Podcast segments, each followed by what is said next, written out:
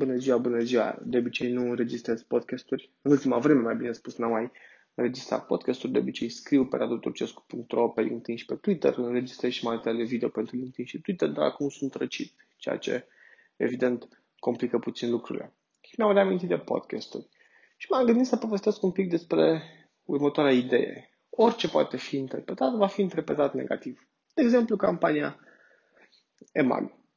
EMAG are o campanie foarte faină, care, din păcate, pentru ei, a generat o serie de dezbateri ciudățene, interesante, nu știu cum să le spun. Eu nu intru foarte des pe Facebook, dar uh, din când în când uh, îmi place să iau pulsul, să văd ce se întâmplă acolo.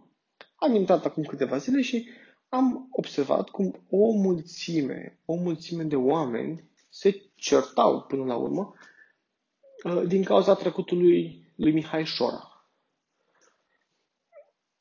Din păcate, aceste, aceste discuții, aceste dezbateri, cred că mută un pic atenția de la mesajul principal la trecutul lui Mihai Șora și nu cred că e mai și-a dorit asta.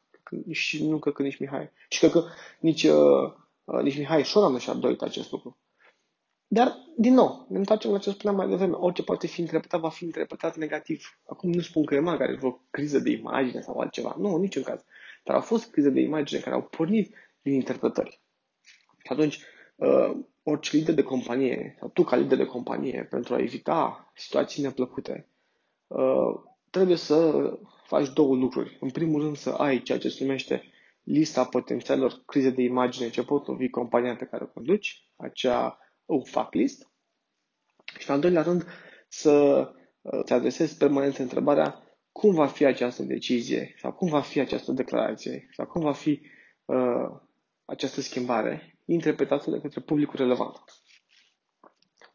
Și dacă există 10% sau 15% uh, dintre oameni care vor interpreta negativ, eu m-aș gândi serios dacă să implementez sau să uh, merg în continuare cu acea declarație, deoarece acel 10, acei 10-15% vor fi suficienți pentru a crea vâlvă da? și pentru a uh, pune un pic, uh, uh, pune un pic, aduce un pic de îndoială, să spunem, asupra deciziei campaniei persoanei, declarației, etc.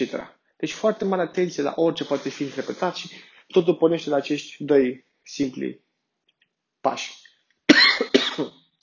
Nu ce scuze, am spus că sunt răcit. 1. Ce putem face?